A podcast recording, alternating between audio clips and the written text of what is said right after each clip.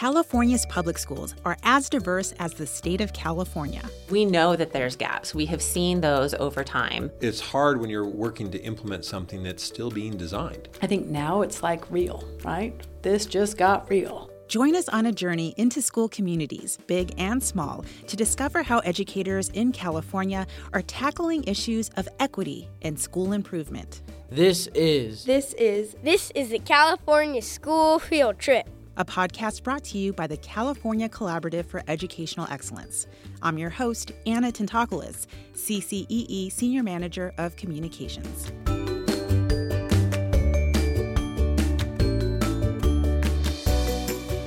This month, the CCEE is excited to launch an ongoing podcast series spotlighting school districts in California we are recognizing as models of continuous improvement.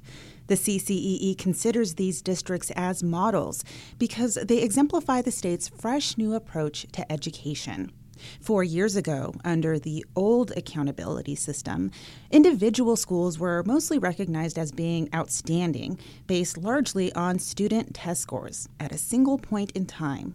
But now, California's new accountability system is all about multiple measures, which means a number of factors, not just test scores, are used to understand the true performance of a district or school. There's also a big focus on improvement over time. Suji Shin is the CCEE's Deputy Executive Director. She's helping to lead a research team in identifying models of continuous improvement across the state. And so, really moving away from, again, a one time acknowledgement of incredible success to really thinking about what does that sustained improvement look like, even if that improvement is incremental at times? Shin says the CCEE is partnering with WestEd, a nonprofit research organization, in identifying these models. The goal is to help educators across the state learn from the success of an individual district. Understanding and unpacking a little bit what true sustained improvement looks like, what's actually happening on the ground in the district, in schools, in classrooms, and what has the district done to support that work. So, in this episode, we highlight the very first district to be identified as a model of continuous improvement the Chula Vista Elementary School District.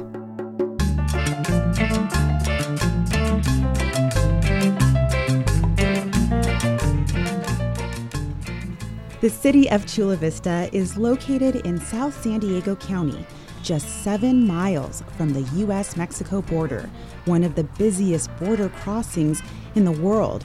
On the other side is Tijuana, and many families in Chula Vista have deep ties to all of Mexico and pass through on a weekly or daily basis. The Chula Vista Elementary School District is one of the largest elementary school districts in the state. Roughly 30,000 students attend school here. The majority are Latino, and many come from low income families. About one third are English learners. Some school leaders might consider that to be a challenge. But Superintendent Francisco Escobedo says it's a strength. Well, we refuse to look at that as a deficit model. You know, we, we definitely see it as a growth model. Learning another language, learning another culture, learning together. We'll hear more from Superintendent Escobedo, but before we go any further, let's address some data questions head on, like how the CCEE and WestEd identified this and other districts as models of continuous improvement. For that, let's quickly bring in the CCEE's Suji Shin once again. She says the data crunching process began about a year ago. Researchers first analyzed two specific indicators on the California School Dashboard. We initially started with students with disabilities and suspension rates, and we did that for a few reasons. Let's start with suspension rates. The state has been tracking that dashboard indicator longer than the others, so there's simply more suspension rate data to make comparisons over time. The suspension rate of students with disabilities was examined because most districts are struggling to meet the needs of these young people. If a district is seeing improvements among its students with disabilities, that's a big deal. Chula Vista Elementary School District and a few others stood out for that reason. We did take a look across all of the years of data possible. About five years worth of data. And started to take a look at where we saw districts that continued to improve over time. Researchers also made sure the districts they were looking at reflected the state as a whole in terms of demographics. Then they actually visited these districts and spent time interviewing school leaders. And then ultimately coming in and conducting several school site visits where we actually saw what this looked like in action in classrooms and schools. Finally, it became clear. The Chula Vista Elementary School District is pioneering practices, and those practices grew out of a very intentional process to improve outcomes for each and every student. At the district level, school leaders have embraced two approaches. The first, shared decision making, which means district officials truly empower principals and teachers to design strategies that work best for their students. The second approach is relationship building between teachers and students, and really between all adults in the system. Now, let's go back to Chula Vista's Superintendent Francisco Escobedo, who says collaboration is at the heart of this school district. Part of our DNA of our organization, and it is my belief that I myself, as an individual that may know something, but as a collective, we know a lot more. And as a collective, we can create synergy. But Escobedo says it didn't happen overnight. Chula Vista's school improvement journey began in 2015, four years ago. At the time, the district was grappling with persistent achievement gaps.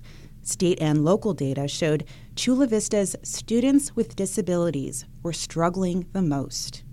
Instead of coming up with another list of quick solutions, Escobedo created what he called the design team, a broad stakeholder group made up of parents, educators, labor leaders, and even business leaders. Together, they dug into the data. They found language disabilities were the most common disabilities among Chula Vista students. And through, I could think, countless weeks or months, we developed an amazing, elegant focus on high impact language strategies. In other words, strategies that intentionally get students to speak, read, and write on their own and within small and large groups on a daily basis throughout the school day. The design team believed this focus on language development would help meet the needs of all its students, but especially students with disabilities and the district's large number of English learners whether you're on the west side or east side or north or south, there should be a connection to that instructional focus. But the human connection was just as important to the design team. The group wanted the district to seamlessly integrate social and emotional learning with high impact language strategies. The district looked to its teachers and principals and asked for help. It was the first time officials acted on this idea of shared decision making. Gloria Ceriza is the district's executive director of curriculum instruction and assessment. She says this approach has been a game changer. Over the years, I've learned that there's a lot of value in flattening a hierarchy. There's a lot of value in just stepping back and listening to what's really happening in the classroom. What, what, how do we really support our leaders? What is it that the needs of our children are? And how do we, not me come up with the answers or not look to the superintendent to come up with the answers, but how do we work together? Superintendent Escobedo refers to shared decision making as interdependence. And that feeling of interdependence is very critical because I don't want to hear it's an us versus them. It is all us. We're here in the same boat. And if you don't like where us is going, tell us why and how can we improve. Okay, so let's review Chula Vista's pioneering practices at the district level before we move on. First, district leaders embraced this idea of shared decision making and focused on relationship building. Next, the superintendent formed the design team, a broad stakeholder group that helped to uncover solutions as a team. That engagement set a new course for the district, one that centers on social emotional learning and language development. Now, we visit a school to understand how all of this translates into the classroom. Let's go to Otay Elementary, one of 50 campuses in Chula Vista.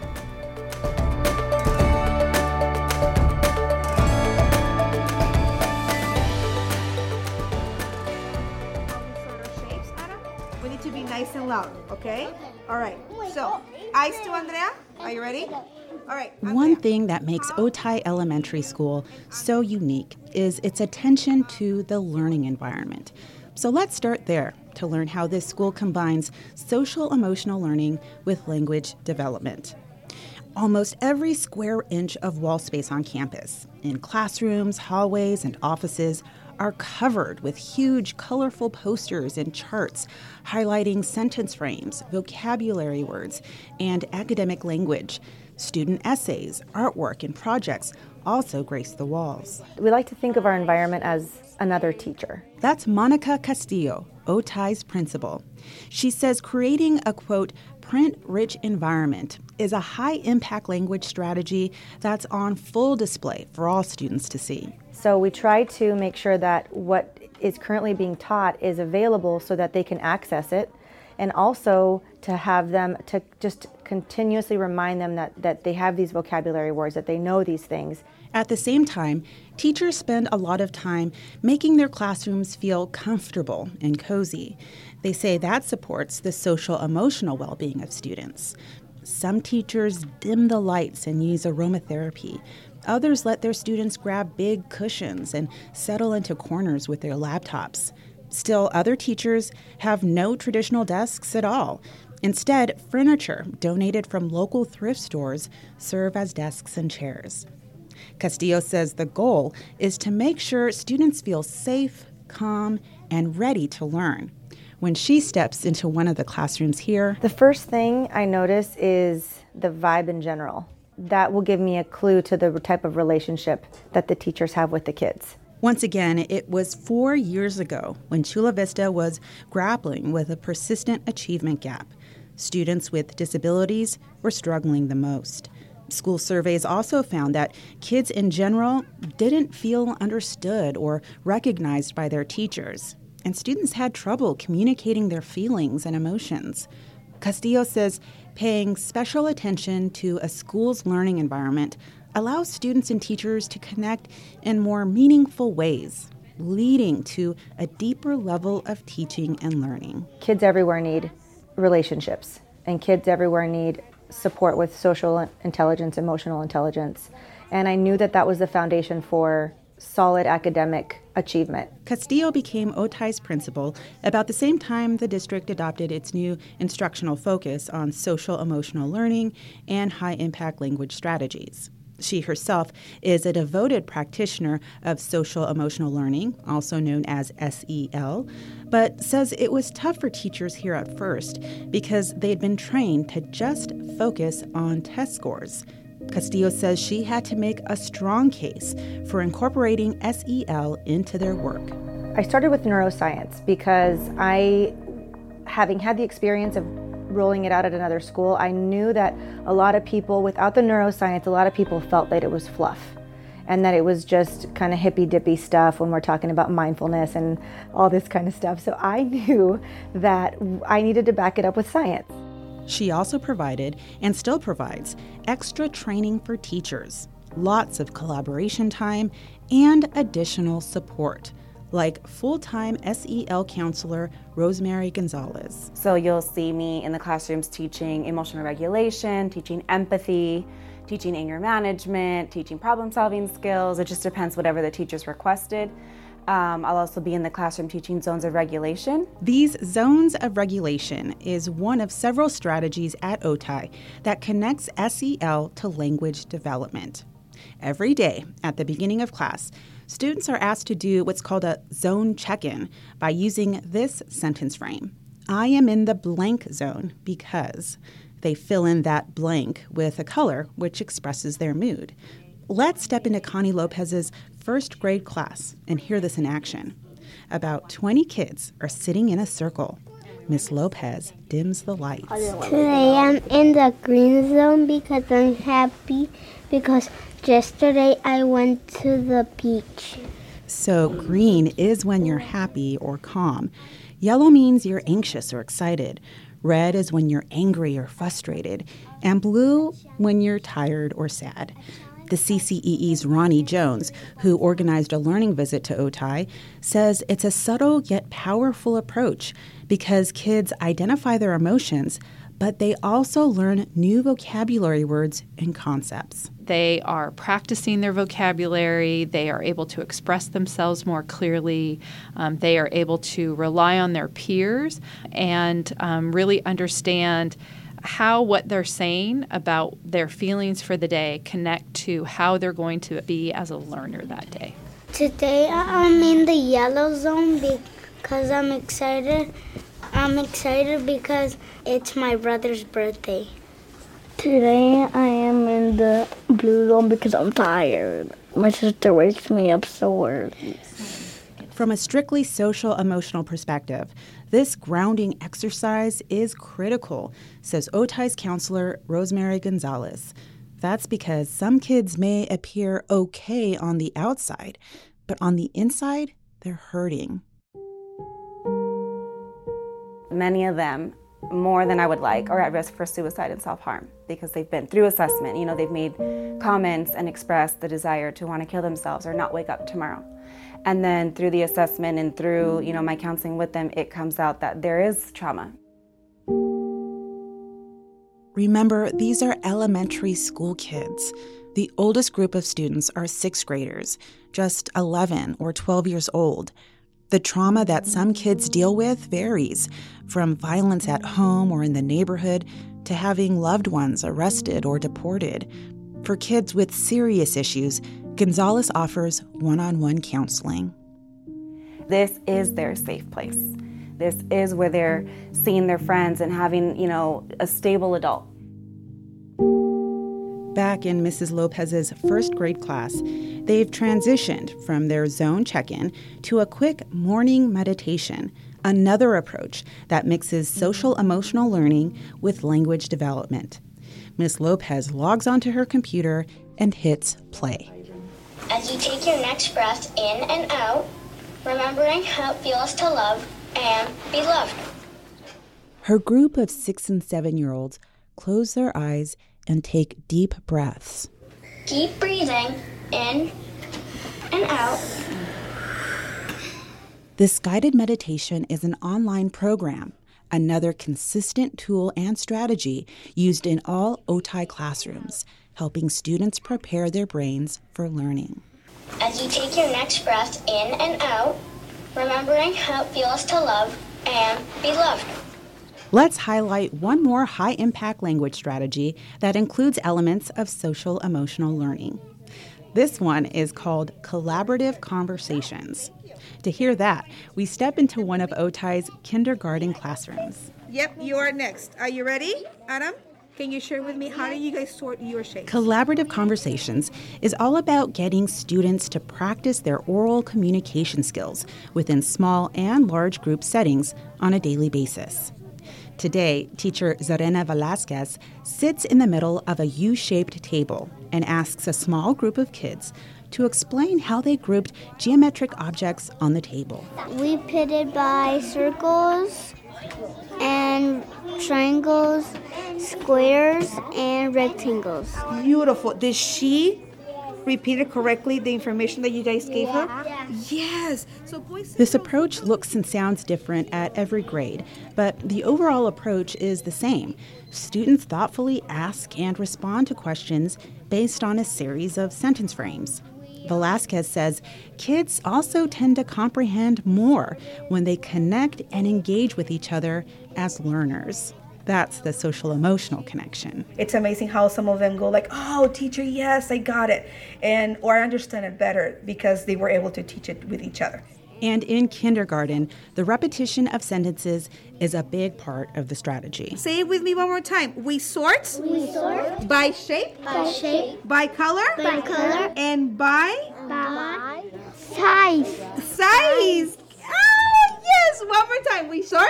We sort. By shape. By shape. By color. By color. And by. And that's the excitement of a teacher, knowing her students are becoming much more comfortable and familiar communicating on their own and with each other. Okay, so here's another rundown of strategies we heard at Otay. First, the school created a print rich yet comfortable learning environment. Second, teachers use zones of regulation and morning meditations, which expose students to new words and concepts while also helping them identify and express their emotions. And third, teachers also use collaborative conversations, which gets kids to communicate and learn among one another.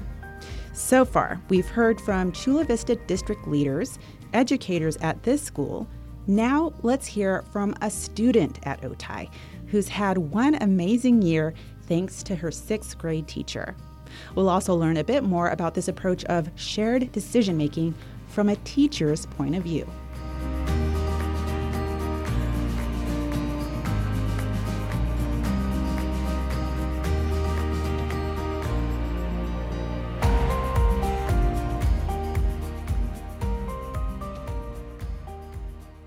Sixth grade can be a tough time. There's peer pressure, kids want to fit in. Combine that with other life stressors, and sometimes showing up to school just doesn't matter anymore. But for Melanie Torres, a sixth grader at Otay Elementary, this has been one of the best years of her young life. I love it. It's amazing. Melanie says the social emotional learning at this school allows her and her classmates to be open, honest, and accepting of one another. Uh, it helps me focus. When you're in a good mood or a better mood, you tend to um, do better in your academics and you're excited to learn. Melanie has tackled rigorous coursework, overcome personal challenges, and learned a new way to deal with conflict. It's called Peace Path. When students get into arguments, teachers ask them to take a break, face each other, and dialogue by finishing these three key sentence frames. I don't like it when, you don't like it when I, next time I will. Melanie now even uses this strategy at home. Not so long ago, my parents were arguing. It was funny. And then, so I told them to maybe try the peace path. So um, they tried it and they just started laughing and I solved the problem. Lizette Torres is Melanie's mom. Lizette is one of Otay's biggest fans because she's seen the changes in Melanie and in her son, who also goes to school here. Like I see my kids, how they speak, how they're so positive, how they're so um, confident, and and they know how to express their feelings. And when they um, have to talk about their feelings, they do. As for Melanie, she says another reason why this year has been amazing her sixth grade teacher, Jacqueline Evangelou. She's very enthusiastic and really believes in me. She's always there for me. She's always making sure that I like doing a good job and even if I don't, she's like telling me I can do better, like it's fine. I'll remember her for the rest of my life because I'll always feel that enthusiasm in me and always continue to grow and just believe myself. And that, right there, is what Chula Vista now considers a success. When a meaningful student teacher relationship encourages a bright young person to do more and be more. I love who they are and how they are. That's Jacqueline Evangelou, Melanie's teacher, talking about all the students she's had over the years. I think the community we have set up here at Otay allows for getting to know your students. It's hard not to when you're asking them questions every day and everybody's sharing their most intimate feelings and thoughts, and it's, it's pretty neat. Evangelou's class is perhaps one of the most peaceful classes at the school. Instead of using the classroom's harsh fluorescent lights, she plugs in a string of white Christmas lights, which are draped from the walls. So in this dimly lit class, Evangelou also speaks in hushed tones as she works with each student one on one. 1958, and you put it there so you would map it out. And then when they ask you those questions, you'll be able to go back and you'll be like, oh, I have it right here on good authority that this happened in 1858 or this happened second or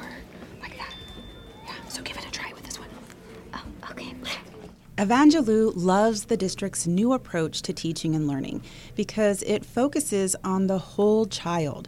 Before, she says, it was all about test scores. Um, when you walked into the room, on their desks, there were their scores and their levels.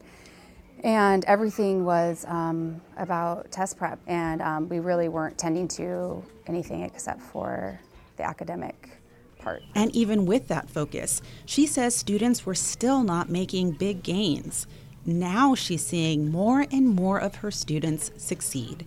Evangelou says the district's approach of shared decision making makes all the difference. That's because principals and teachers are in the driver's seat, helping design practices and strategies that work best for their students. Teachers also play an influential role in shaping ongoing district wide trainings. It's infectious. So if I'm really into using the strategy for writing and I tell you about it, and if I'm really into it, you're like, oh, well, this is probably pretty cool. I'm going to check it out.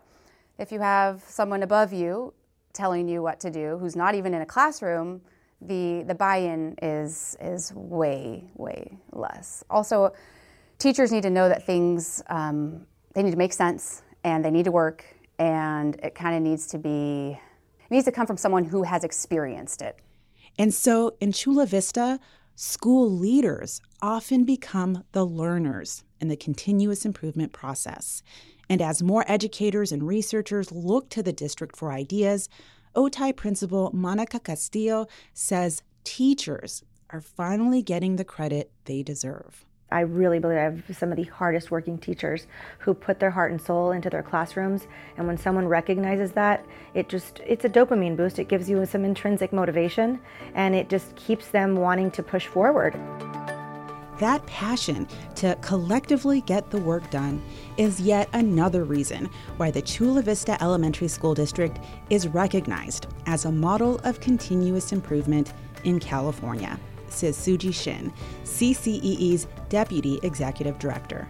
It's not about somebody coming in and telling them what to do, but it truly is about, as a team, working together to understand what their challenges are, to help collectively remove barriers and obstacles, and think about what additional resources they need to bring in to meet the needs of each and every one of their students. And to me, like that's the California way. And Chula Vista Superintendent Francisco Escobedo says the district plans to live by the California way as it continues to evolve. And I really do believe that it's an amazing renaissance that we're seeing in this community that hopefully could be uh, a place where other cities can learn from. You know, if it's a possibility in a border town, right? Uh, five minutes away from the border of Mexico, it can be done anywhere.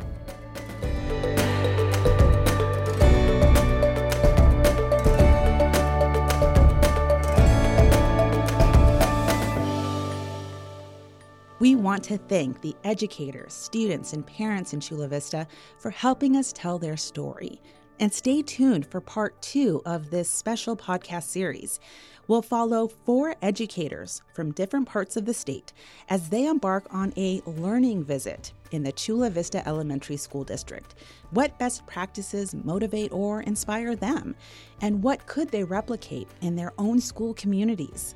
That's next time on the California School Field Trip. I'm your host, Anna Tentopoulos. Thanks for listening.